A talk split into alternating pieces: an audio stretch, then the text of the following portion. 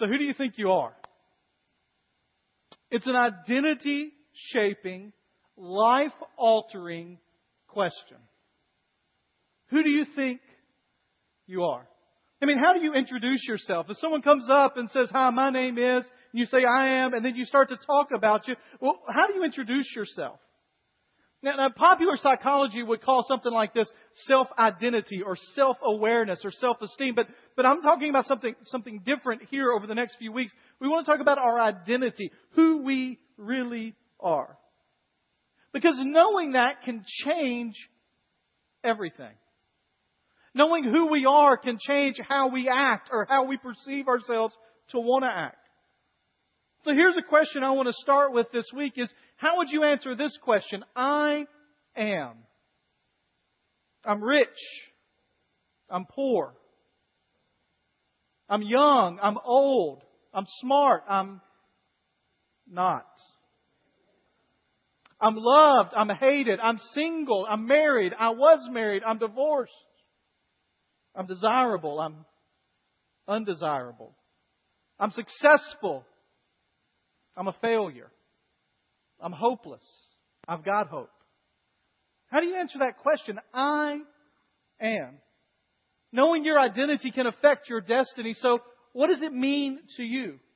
It's one of those questions that we ask ourselves, sometimes consciously, sometimes unconsciously. I mean, it starts when we're little. Were you the firstborn? Were you the baby? Were you the middleborn?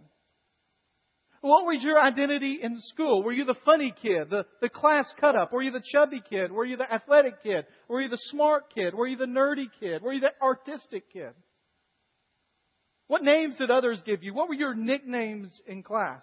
Do your friends have a nickname for you and everybody else had a different one? You get to the teen years, and for the teen years, particularly in junior high and high school, often we don't have a clue who we are. You're in a new school. You're in a new environment. You've got new friends, new responsibilities, new authorities. Clothes become more important. Friends are more important than they've ever been or ever will be. You start to focus on your appearance and how you look and how you present yourself. And people start asking questions. Has he had the growth spurt yet? Is he succeeding or failing? What's he going to do with his life? What's the future for him? How is he? Who is he going to be? And you go to college. And all of a sudden in college or the workforce, you've got a chance to completely redefine who you are. People don't know you like they used to, and so you can be someone different. You can try out new personalities. You can try out new things. Sometimes good, sometimes not. Sometimes you run from your tradition, and sometimes you sink further into who you were. graduate, and there's an identity crisis there. What do I do now? Do I get a place on my own? Do I move back in with my parents? Do I find a place to work? Or do I go more schooling? Or do I choose a different path? Where will I work? What will I drive? How will I pay my bills? What will I accomplish in life? And then one day you get a job, and before you know it, chances are that job's going to consume you. Where am I going in the company? What am I going to do with it? How am I going to succeed? Is this a long term career solution, or is this something just kind of fly by night? Is this a temporary thing or is this the long term thing? Then you meet somebody and you get married and your identity suddenly changes in that relationship. You thought you were marrying them to, for them to help you become the person you want to be, and the problem is they thought the same thing, and neither one of you are helping each other. You begin to ask questions about your identity with each other. Woman, sometimes it's particularly difficult. I'm a career minded, but I've got to put that on the back burner. Or I'm going to have children, but I don't know that I want to do that right now. And for the man, he's trying to figure out what it means to be a husband and to be different and to be loving and caring. And then you have children. Everything in your world changes. The center of your world now becomes children because they decide when you eat and what you eat and when you sleep and if you sleep. At least that's what I've heard. Your vacations are different now because you're planning for a family. Your life is organized. All of a sudden, your hobbies, your desires, your friendships, your free time is on the back burner for them. And then one day the kids get older and they move out. They start to move on and move away, and they start to have lives of your own. And suddenly you realize what you have built your life around for decades is no longer there. And there's a new identity crisis. Your job ends and you become retired. And as you're sitting there retired, you think, was it all worth it? Did I make a difference? Was it any importance? How do you answer the question, I am? It makes a huge difference in our lives. Here's what we're going to do over the next few weeks. Over the next few weeks, we're going to look at the book of Ephesians. And we're going to answer that question not from our particular points of view, not from your spouse's point of view, not from your friend's point of view, but from the point of view of God. If you've got a Bible, turn with me to Ephesians chapter 1. And over the next few weeks, we're going to answer this question, I am. And we're going to look at it different ways each week. And we're just going to start going through these passages of Scripture because the book of Ephesians is an amazing book. In fact, whether you're there or not, I'm just going to read the first two verses because they're kind of the introductory things. And, and they start us off on this book. And it says, Paul, an apostle of Christ Jesus by God's will, to the saints and believers in Christ Jesus at Ephesus, grace to you and peace from God our Father and the Lord Jesus Christ. Now, as we examine the book of Ephesians, like most biblical uh, letters that we have, it tells us right from the beginning who wrote it. So who wrote this book? Paul. Paul is one of the most important men in the history of the world. Now, some of you may find that kind of difficult to believe, but it's true. He's one of the most brilliant men in history. He's one of the most important men. He's one of the most successful men in what he did. Presidents and politicians come and they go, but people like Paul have an impact for generations upon generations upon generations. In fact, he's a man that's responsible for the majority of the New Testament. He wrote perhaps 13 books of the New Testament. Now, there's another book in there that some people say he wrote, but that's a book that nobody knows who wrote. Book of Hebrews, nobody has a clue who wrote that. But if he wrote that, that would be 14, but we can be pretty sure about 13. And here's the thing that's interesting. There's only one guy in the Bible who wrote more verses than he did, and that was the writer Luke, who wrote Luke and Acts, and he was a companion of Paul on his missionary journeys, so Paul was directly impacting what he was writing. When you look at what is written through and around Paul, it is amazing. When you think about his life, it's uh, just as amazing. He was an unbeliever. God didn't believe in this Christian stuff. In fact, he persecuted people. He killed people. He had people killed because they were Christians. Till one day he's walking down the road and God says, Paul, quit doing that. You're persecuting me. He says, Who is you? And he says, I'm Jesus. And he falls on his face. He's blind. He seeks out a man. His sight is restored and he begins to follow Jesus that day. And his life is forever changed. We also get this sense in his life that he was not a guy that had a bunch of people around supporting him. One of the amazing things to me about Paul is that he seems alone a lot. I mean, we don't have any evidence. There's any family. There was a wife, kids. None of that in this time of his life. And yet he continues to write about the amazing love and compassion and grace of God. Paul would go into a city and he would plant a church. And the way he would plant a church is he would go to a place that was friendly to God and he would begin to preach about Jesus and he would make people so upset by what he was saying that people would literally try to throw him out. Kill him, stone him. He's a guy that was shipwrecked, that was beaten, that was stoned, that was thrown overboard, that was in the open sea for a couple of days. Anybody want to do that? I don't like being in an open pool for like two hours, much less the open sea for a couple of days. He had this amazing life, and in the midst of all that, he goes to this place called Ephesus. And usually he would stay in a place just a couple of weeks, maybe a few days, but he stays in Ephesus for years. He builds a relationship with these people. And as he's sitting in a jail cell from prison, he writes a letter to them. Paul, an apostle of Jesus Christ. Now, just to give you an idea, this city, Ephesus, is one of the major hubs of the ancient world. A quarter of a million people lived there. It had one of the seven wonders of the ancient world in it. It was a major hub city. And Paul goes into it and he shakes it up to the point that people get mad at him and they chase him into this arena that would have seated thousands and he begins to proclaim Jesus there.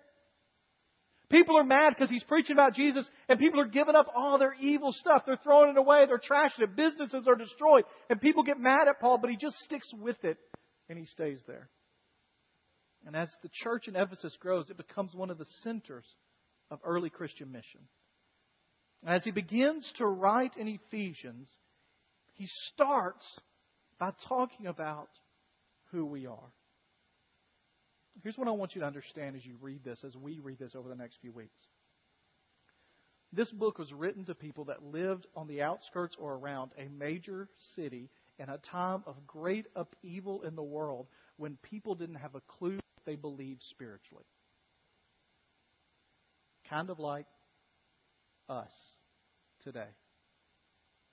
And so this is a book written to us. Now you say, well, how's it written to us? It says it's written to the saints. Right? I'm no saint. You ever heard somebody say that? Why? What do we think of when we think saints? What do you think of? Angels?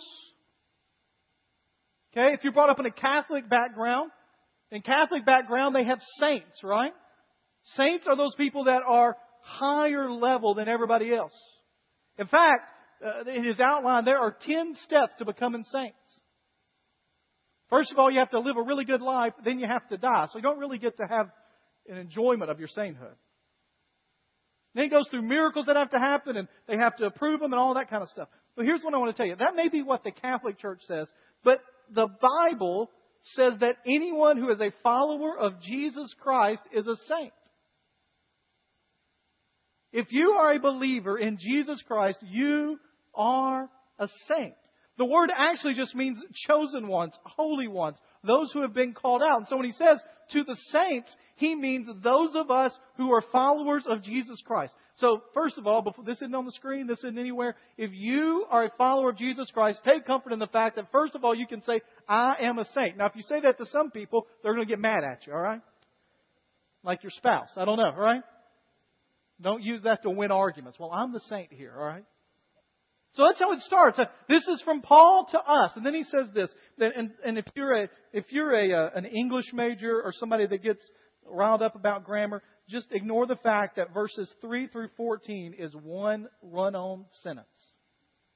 Paul just like he starts and he can't stop. Okay, some of us are blessed with the gift of run-on sentences. Paul is one of them.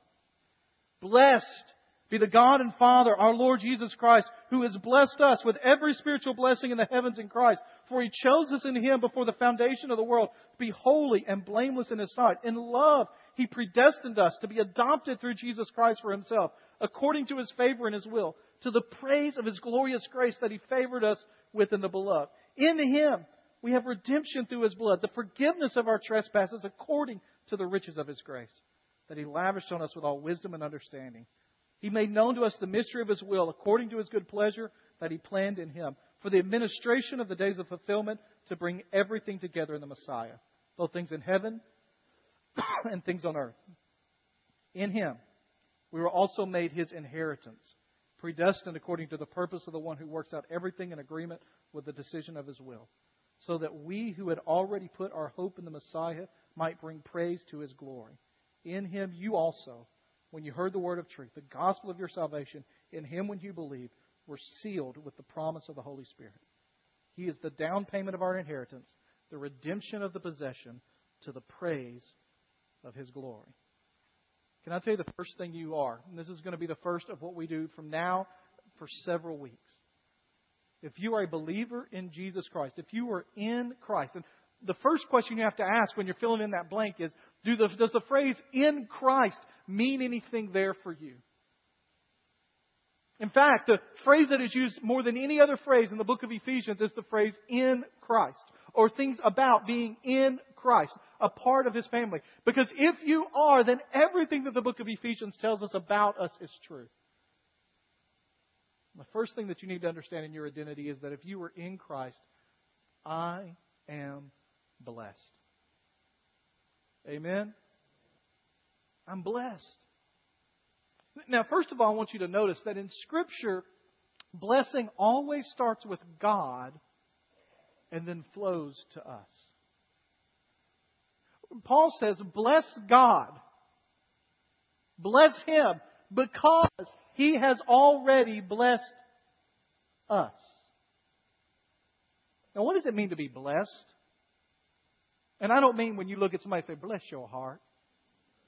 Because you really don't, I mean, that means something bad has happened, all right? You ever notice that? Bless his little heart. All right? What does it mean to be blessed? That's good. Somebody else. It's a big crowd today. You ought to have some answers coming at me. Forgiven. We're going to talk about that in a minute. What does the word blessed by itself mean? Received a blessing. Steve, we were never allowed to use the word in the definition of the word we were defining, but that's a good, that's a good uh, attempt. To be blessed is to receive a blessing. Thanks. All right? What does it mean to be blessed? Favored. Fortunate. Good. It is definitely not something bad, right? I am blessed. It is a terrible day. You don't, that doesn't follow. Blessed means to have something good in your life. To have received something of good importance. And he says right here from the very beginning that we are blessed. In fact, one of the first things we find in the whole book, in the book of Genesis, after he makes the man, before sin enters the world, it says God blessed them. As we get into, into Ephesians chapter 1, we're going to unpack the densest verse in the whole Bible. Verses 3 through 14 are just dense. I mean, I could preach for like three hours. Is that all right? No, I got one. No way. We've had some yeehaws and amens and some no ways today. I mean, it is full of stuff. We could talk about it here, and we're not going to do this, but we could talk about the fact that Scripture talks about the Trinity here. That it is God who ordained and who set forth into motion our salvation. It was Jesus that paid for our salvation. It is the Holy Spirit that seals our salvation. That's all in these verses. You could talk about the depth of the words that Paul uses in his praise and honor and glory to God. In fact, you could argue that this whole thing is a doxology to God, that we are the peripheral issue here. We are just the secondary concerns, and that this is a great worship moment between Paul and God. But we're not going to talk about that. We're going to talk about us, because you know what I like talking about? You do too. Don't act like you don't like doing that. Right? He says we're blessed. This verse is 202 words, one sentence of Paul talking about how God has amazingly blessed us. And the first thing he says is that we're blessed to be in Christ.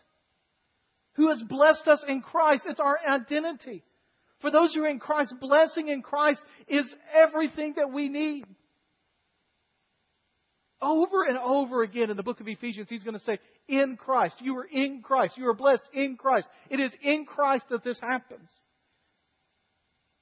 And what he's saying is the first blessing is the absolute greatest because the greatest gift you can ever give someone is yourself. And God is saying that He, Paul is reminding us that God has given us Him in Christ. He tells us that God has given us God. He says, Blessed be the God who has given himself to us. God's given us himself. I know sometimes you want other stuff. I want a car that runs. I want a spouse that doesn't. Sometimes we say, God, these are the things I want. I want this or that. Can I have this? This is what I really need. A car is great. A spouse is great. Health is great. Job is great. Money is great. But the greatest thing you have ever been given is Jesus. Blessed are we in Christ. In fact, nothing else in the rest of the book matters if that's not true. And if it's not true in your life, then nothing else in the book matters. If you're not a follower, a believer in Jesus Christ, you are living this world without the one who is designed to get you through it. Now, some of you say, I don't, I don't feel that blessing. Man, you hadn't seen my bank account, Pastor. You hadn't seen the work and job performance review I got last week. You hadn't talked to my kids lately. I don't feel the blessing. But look what it says. Who has blessed us with every spiritual blessing where? Where? In the heavens, in Christ in the heavens. You know, I was, they didn't know that, they didn't know the direction I was going in the sermon today other than I was starting in Ephesians. But it's good that we sang all that stuff about heaven, right? Because Scripture teaches us this is not all that we will ever see. Aren't you glad about that? Amen? If you're a believer in Jesus, here, hang with me for a minute. If you're a believer in Jesus, it says that you are blessed in the heavenlies. That means there is stuff waiting for you that you cannot imagine. And if that's true, then this is the closest you will ever be to hell. Now, the converse of that is this. If you're somebody that's not a believer in Jesus Christ, this is as close as you'll ever get to heaven. That's a big difference, right? You can say a lot of good, there's a lot of good things about this world, but it is not heaven. He says you're blessed. We have this to look forward to, but God wants us to enjoy it now as well. And knowing that we have been blessed in the heavenlies gives us the opportunity to focus on what we have been blessed with here and now.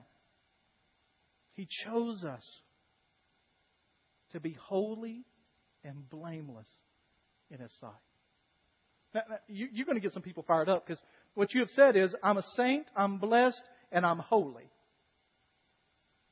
Try that at the dinner table, all right? I know you.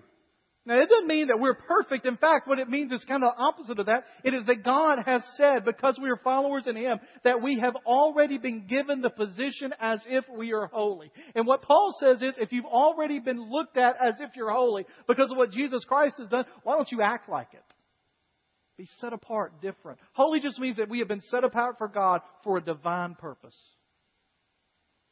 He predestined us to be adopted through Jesus Christ for Himself. Now, let me say a quick word about the word predestined there, because there have been wars fought and books written about this verse. I will tell you this I don't have a clue what it fully means. All right? Are you okay with that? I hope so, because I am. All right? Here's what I know from Scripture, though. I know that it says a lot to us in the Scripture about God giving us the opportunity to respond to His grace and mercy and all of that. So I don't believe in any way that God has gone down the line and done a duck, duck, goose. Save, save not. I don't think that's happened in any way.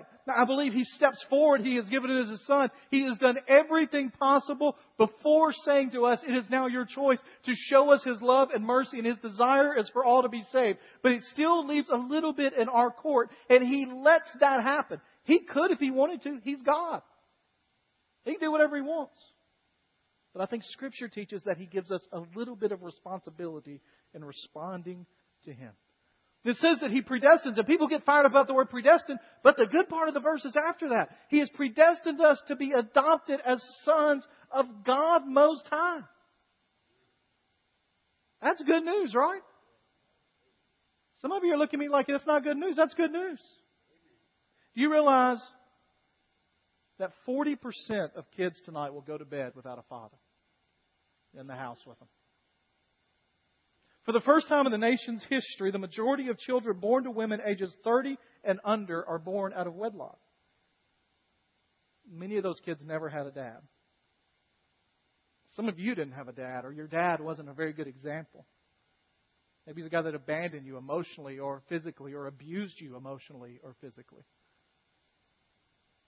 that's why the whole concept of God being our Father is incredibly important.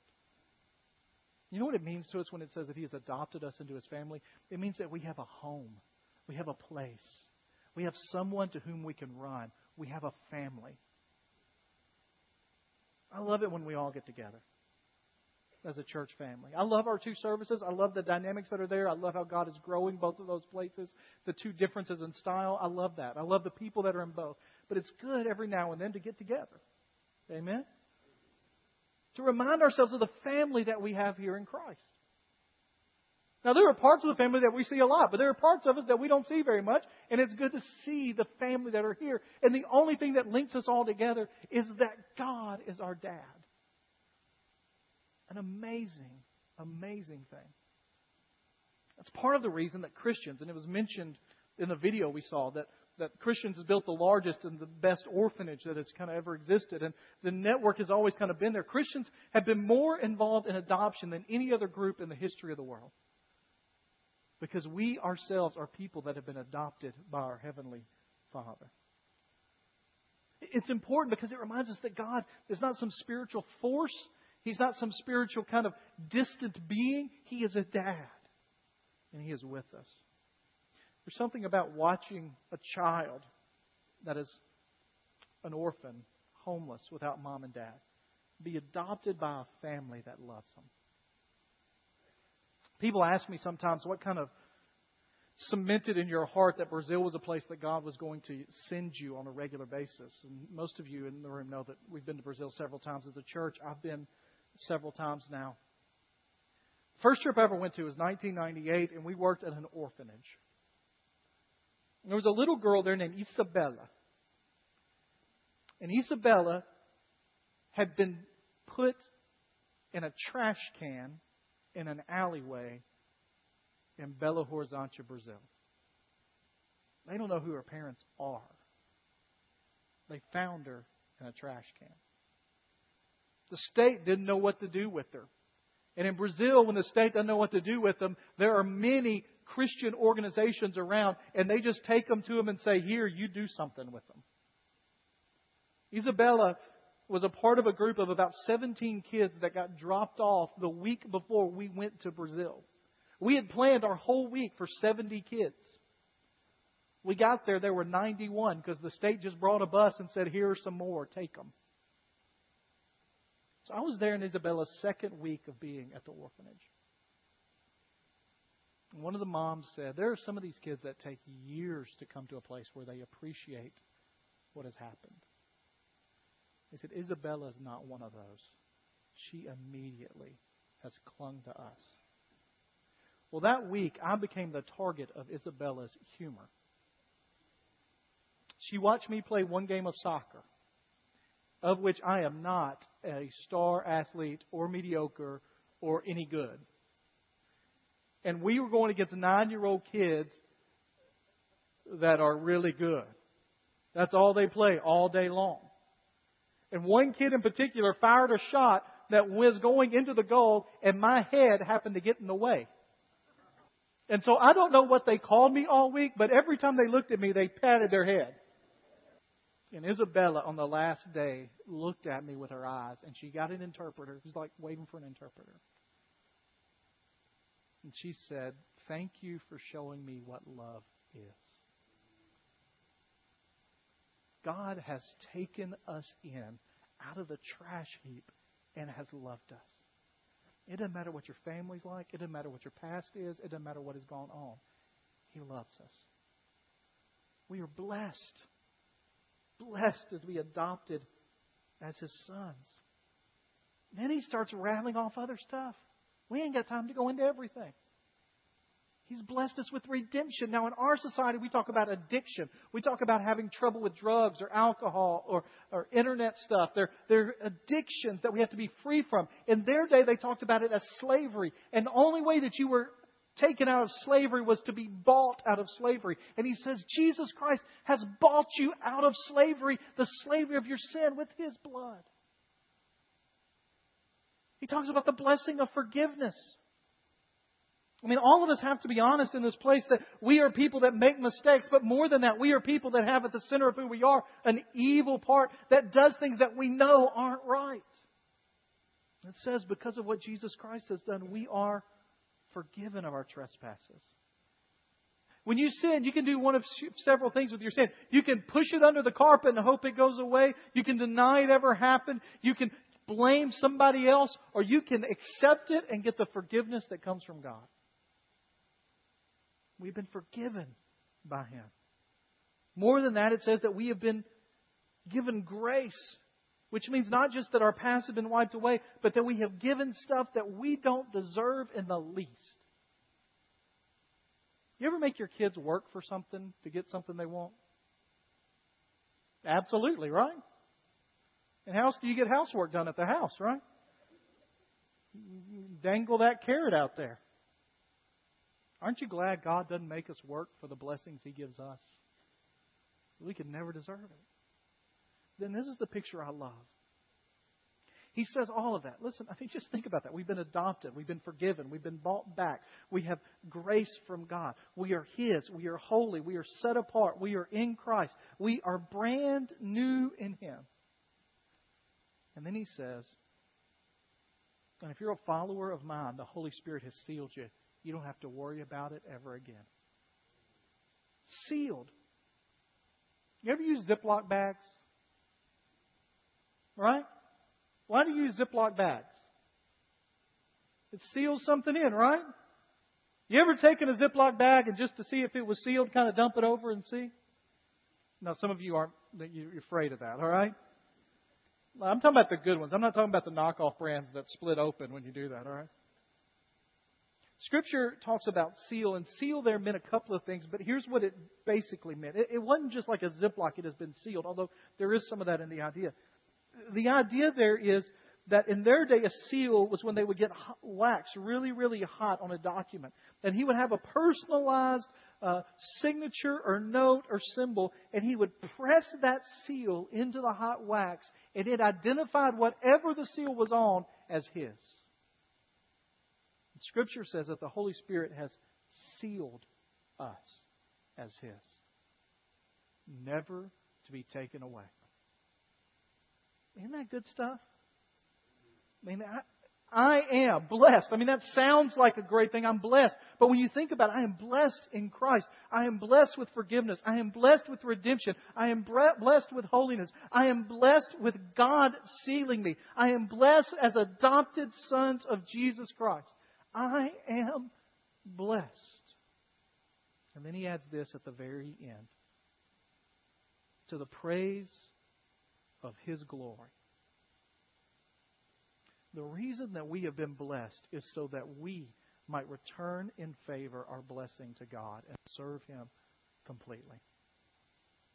Uh, I heard a description this week of the differences in how we approach our blessings compared to the difference between cat theology and dog theology. How many of you are cat people? Okay, I'll be praying for you the rest of the week, all right? How many of you are dog people? Amen. All right? Here's the difference between cat theology and dog theology. If you think about a cat and a dog, they both have great owners. They, they spoil them, they give them stuff, they do stuff for them over and over again. Food is always there. It's an extravagance. They have that nice soft bed for them. They, they rub them, they pet them, they take care of them, they get all their, everything they need from their vet. Everything's good. And so, when you think about how they're thinking about it, the cat looks at it and goes, I must be a really good cat. To get taken care of this like this, I'm fancy, I am good, I am a great cat that I am taken care of this well by my owner. Where the dog looks at it and says, I've got a really great owner. Takes care of me, loves me, does for me what I need to have done. There are a lot of people that are cat theology. All the blessings, all the things that happen in life, I must be really good. It must be about me. I want to be a church that's dog theology. Amen? You can quote that on Twitter if you want to, all right? I want a church with dog theology. I want a church that looks at how much we have been blessed and says, We serve a great God. Amen. This morning, if you're here, first of all, we're glad you're here. If you're a part of our church, part of our family, it's always good to see you. If you're a guest, maybe somebody brought you, invited you, maybe you just kind of found us and they're here. We want you to know we're glad that you're here. But I want you to answer that question. John, I want you to go back to the slide before that. this is the question I want you to answer. And if you can't put the words in Christ or follower of Christ in the midst of that blank, then you need to do business with that today. If you're somebody that can't answer that question in the affirmative about Christ, then you need to work with that today. Would you bow with me as we pray?